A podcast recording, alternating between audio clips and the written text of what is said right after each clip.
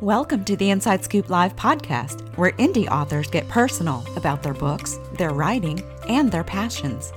I'm your host, Sherry Hoyt. Join me for some lively conversations with debut indie authors and seasoned veterans alike. It's a great place to find your next amazing read or even get inspired. So sit back and enjoy the show and let me know what you think. Hi, everyone. Joining me today is Marisa Billions, award winning author of Like Sapphire Blue. It's a sapphic novel featuring Emma, a young girl who must overcome everyone's perception of her in order to live her best life.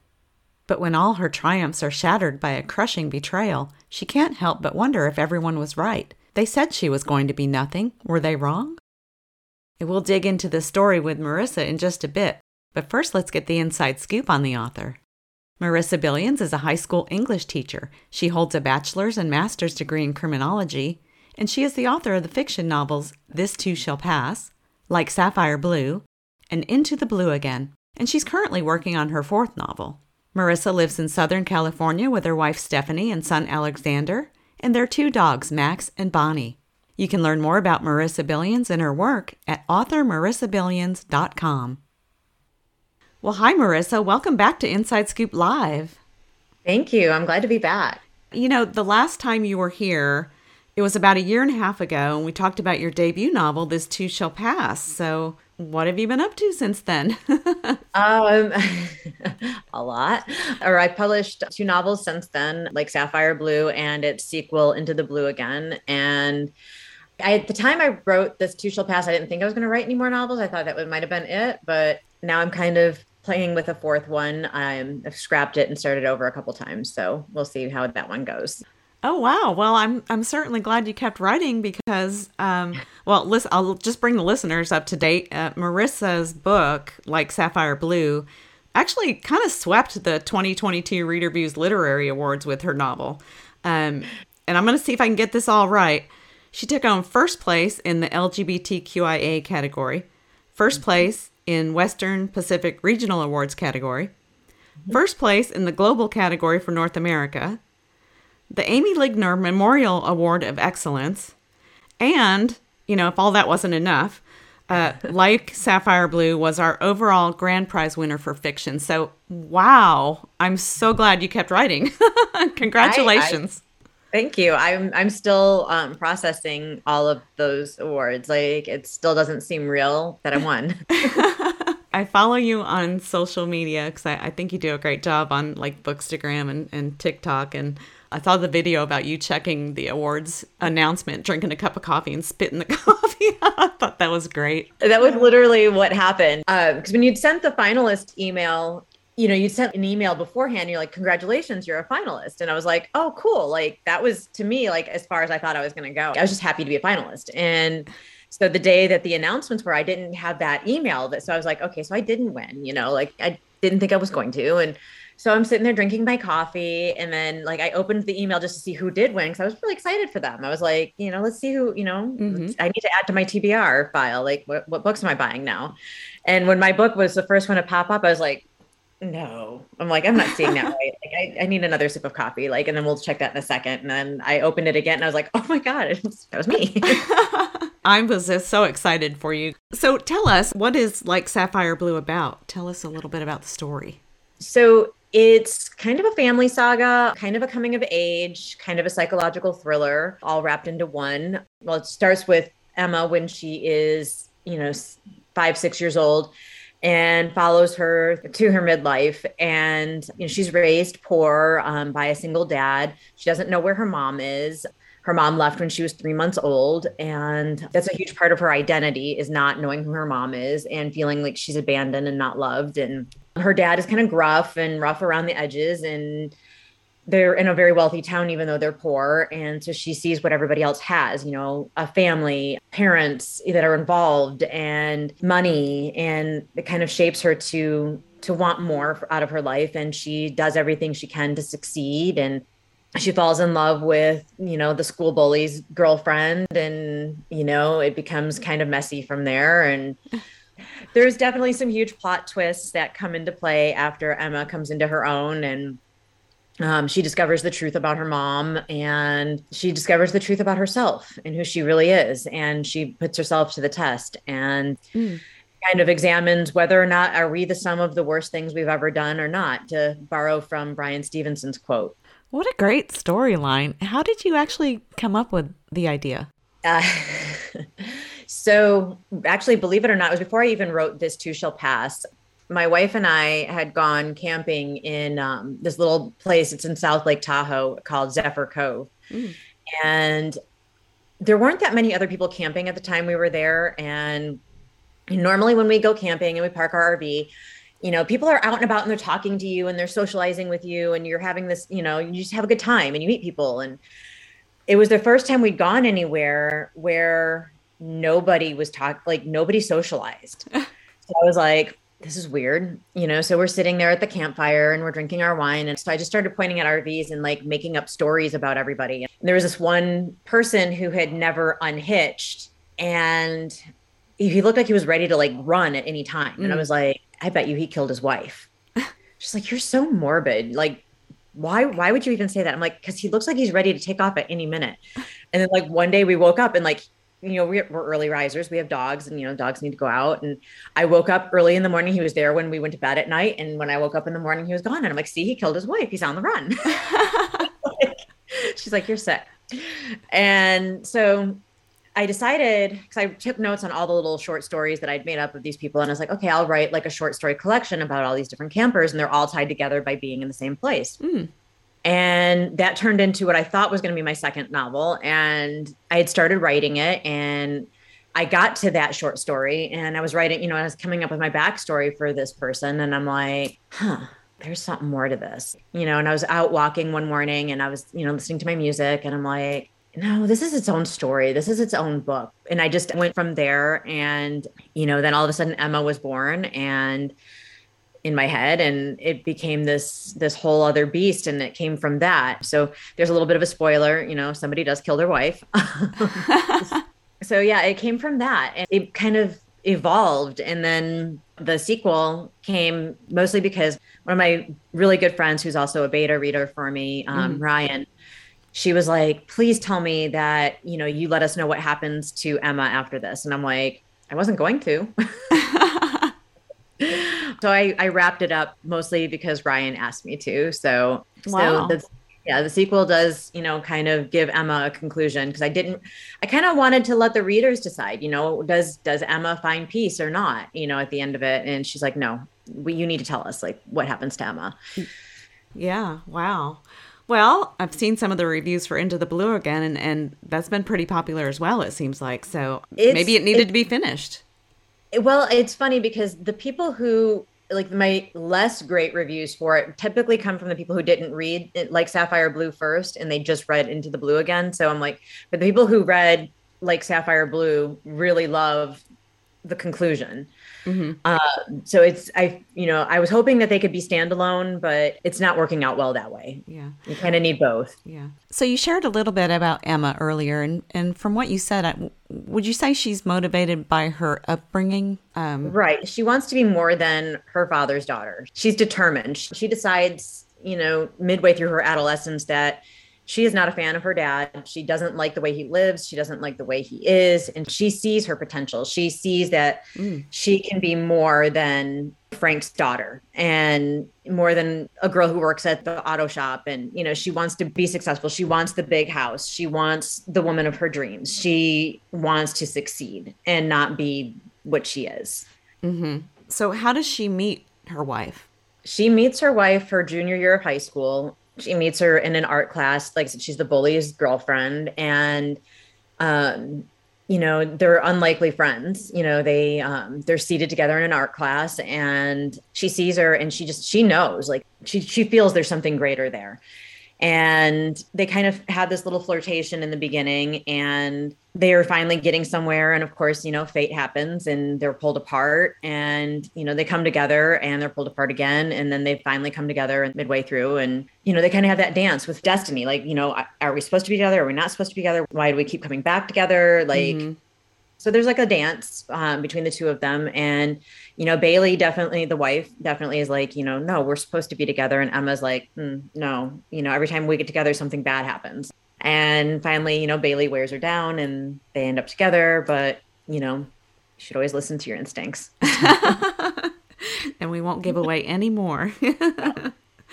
that's I think that's my hardest part with this book is like there's two major plot twists and I'm like how do I talk about this without giving things away?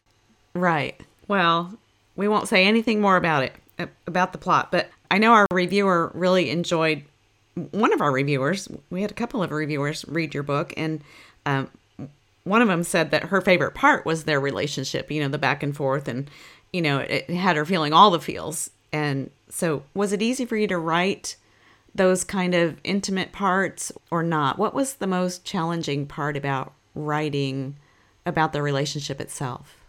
I wanted it to feel authentic and I wanted it to feel realistic. And I'm like, you know, to have them come together in high school, like I wanted them to have that history. Mm-hmm but like it's not realistic for a lot of people to stay with their high school sweetheart especially if you're gay and in the 90s because that's when they meet. There's so many other things going on and it, you can't really be together back then or be open you know and right. so dealing with being in the closet and dealing with the things that were common then than are now you know. I have a lot of gay students now who are like completely out and they've been out since like middle school and i'm like good for you. Right. But like that wasn't the reality for a lot of us back then. So I, I wanted to keep that authentic and then you know so what would be the things that they would you know deal with i think that was the biggest thing was keeping it authentic and keeping it you know realistic without being kind of romanticized and fairy tale ish, you know, and then deal with the grittiness of, you know, there's times where certain things that you love about somebody are going to be the most annoying thing in the world later on in the relationship. Like, exactly. Bailey really admires Emma for her grit and determination. But then when they've been together for quite some time, and that grit and determination is like, taking over, you know, her time, she's like, you know, no, she gets upset. It bothers her and it becomes something that kind of tears them apart. So, I mean, a lot of it too is just like thinking about, you know, what do I love about my wife? What drives me nuts about her, you know? Mm-hmm. so I tried to keep, you know, bring a little bit of like my own truth into there a little bit you know? What are things that bug her about me? You know what are things that we love about each other? What are things that have made us strong over the years? What are things did we have to overcome? So i tried to base a little bit of, of that in some of our own reality. Yeah yeah. With Emma, you seem pretty fearless with your writing. I mean, I feel like she really goes through the ringer what is your relationship like with your characters and how does that change over the course of your writing as the characters go through their ups and downs? Well, like with this too shall pass, that one was kind of an easy one for me because the first couple sections are very much based on my life. So it was the closest I would ever get to being autobiographical would be that book up until that one has its little plot point twist. But Emma, hmm, okay, I'm gonna sound like I need to be like 5150 or something, but like like I literally felt like she came alive. Like, you know, I'd walk in the mornings before work and I'd put my soundtrack on that I would write to, like as I was walking. And I would literally feel like she was there walking with me. It was like running things by her. I'm like, okay, so this is what I'm gonna have happen. Mm-hmm. And you know, and I could almost hear her be like, no, you can't. I would I would never do that. I'm not gonna do that. I'm like, I'm writing the book. You're going to do that. And it's kind of funny because I remember reading an interview with Anne Rice many years ago where she was talking about how she felt like Lestat was real. And I was like, she's got to be crazy. Like, like, you know, he's fictional. Like she created him. Like, and then like when I was writing this book, I wished I could have called her and said, I understand your interview now. I used to think you were crazy, but no, this is, this happens. This is a dynamic that happens in your head and you're not crazy because I'm not crazy. It, I don't think. right. So it didn't make sense to me when I read it years ago. And then it made sense to me when I was writing this book. And it was kind of the same thing with the sequel because the sequel, even though it concludes Emma's story, it tells more of the story of a different character that comes in at the end of like Sapphire Blue. And you know, and I felt like I I knew these people. Like I I felt like they've evolved into like real people, you know, and I had to really consider, you know, like how would this person really deal with this situation? What would they do? You know, mm-hmm. is this a realistic reaction for this person? You know, because this is how they've been all along. Can I really have them act this way? And you know, the reader is going to be able to maintain with them and maintain like a sense of empathy for them. Are they still going to root for them when they've done these really bad things? So yeah, yeah. in my opinion, the best developed characters are between authors and characters that, you know, have those conversations. And sometimes the author just needs to step aside and let the character write the story. I don't think you're crazy because I think the character is real. I mean, readers believe characters are real. I know I do. I was like, I miss characters from books, you know. So mm-hmm. we we believe they're real. So. Oh, absolutely, absolutely. When I read certain books like that have stayed with me, like I still think about their characters. Like, you know, one of my favorites was um, Jeffrey Eugenides, his book Middlesex and he's got these characters that I was just like, I fell in love reading that book. It was my first pandemic read. So I, you know, I wasn't working. I was just basically home all day and I just got to immerse myself in this book. And mm-hmm. It blew me away. And his characters, I was just like, like I had a book hangover like after I finished it. I was devastated. I wanted to die. Like I was just like, there's no there's not gonna be anything that's gonna be this good. Yeah. yeah. And I love books like that. Oh. Mm-hmm. Now, we talked a little bit about Bailey and Emma's relationship. Let's talk about the LGBTQ literature that's in the world right now because I feel like there's starting to be more and more of it, but do you feel like it's still really underrepresented? I mean, I think what happens is um, I think a lot of people don't want to read outside of their own experiences, if that makes sense. Like, mm-hmm the only negative review I ever had, unlike Sapphire Blue, was a reader, and we're in an author group together. Like there's like 40 of us, and we all kind of like, okay, I haven't read this one yet. I haven't read this one yet. You know, we all kind of like decide which ones we're going to read, and then we like read and review each other's books. And she picked my book, and I was kind of leery when I saw she was the one who picked my book because I know that she writes from a very conservative standpoint. Mm-hmm. And she bashed my book because she said my characters were not people she would ever know in real life and she couldn't identify with them. And I'm like, did you not read the blurb? I mean, it's, yeah, they're lesbians. um, and so I think the underrepresentation is not in the amount that's being written at this point, because if you go on BookTok and you just put in like sapphic book talk or LGBTQ BookTok mm-hmm. or you know LGBTQ literature, you will get hundreds of amazing creators. Mm-hmm. You know, and I think also with indie writing and small press publishing, you know, we're out there and we're out there en masse. But you have this mainstream group of people who are like, oh, I don't understand that. So I don't want to read that. You know, mm-hmm. when, you know, if you took a chance to read it, you might learn something new about a community you didn't know much about. Right. That's been kind of my goal this year has been to diversify my reading you know and read more from you know bipoc authors and voices that i'm not you know that aren't mainstream. And it's been an amazing experience for me. I've truly enjoyed that you know, because I think that helps build empathy in the world to step outside of your lens and learn somebody else's viewpoints, learn somebody else's experience. So I challenge the people who are like, oh, I, I you know, I don't know if I want to read a book about gay people or I don't want to read a book about characters who don't look like me. You know, take that chance. It opens your mind to so much. Absolutely. Yeah. So I think that's where it comes from. I don't think it's not out there. It's just people aren't picking it up. Okay and, maybe and like you said it it's probably more more well represented in the indie world and small press world than mainstream media i guess or um, traditional I mean, we, you know publishing. Yeah. There are some traditional publishing authors that have made it big you know in the lgbtq world. I'm blanking on her names. Casey casey something. Um, she wrote one last stop and like several others that have gotten a lot of big press. And then you have Adam Silvera um, with um, They Both Die at the End. Oh, um, oh, yeah, yeah. Which that book broke me. I cried for like four hours after that book. You know, like I just was like, no, no I can't, can't function anymore. um, you know, picking it up, they both die at the end.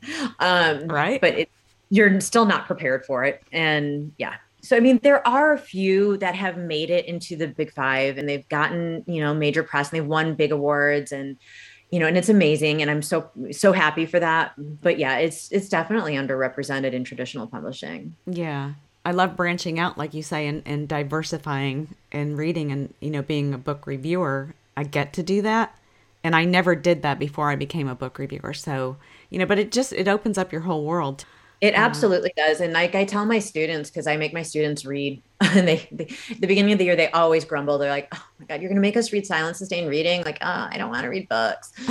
And and like there's so much science behind why it's good for you like you know and i go through and i literally like spend an entire day talking to them about why you should read and like and then i challenge them throughout the year you know like all right what have you read? You know tell me about it like have you stepped outside of your comfort zone in any of the books you've read so i try to push that because i and you know if i can you know make the world a little bit of a better place and have my kids go into the world with a little bit more empathy like i would really love that yeah so you're diversifying as a reader how have you grown as a writer since you wrote your first novel?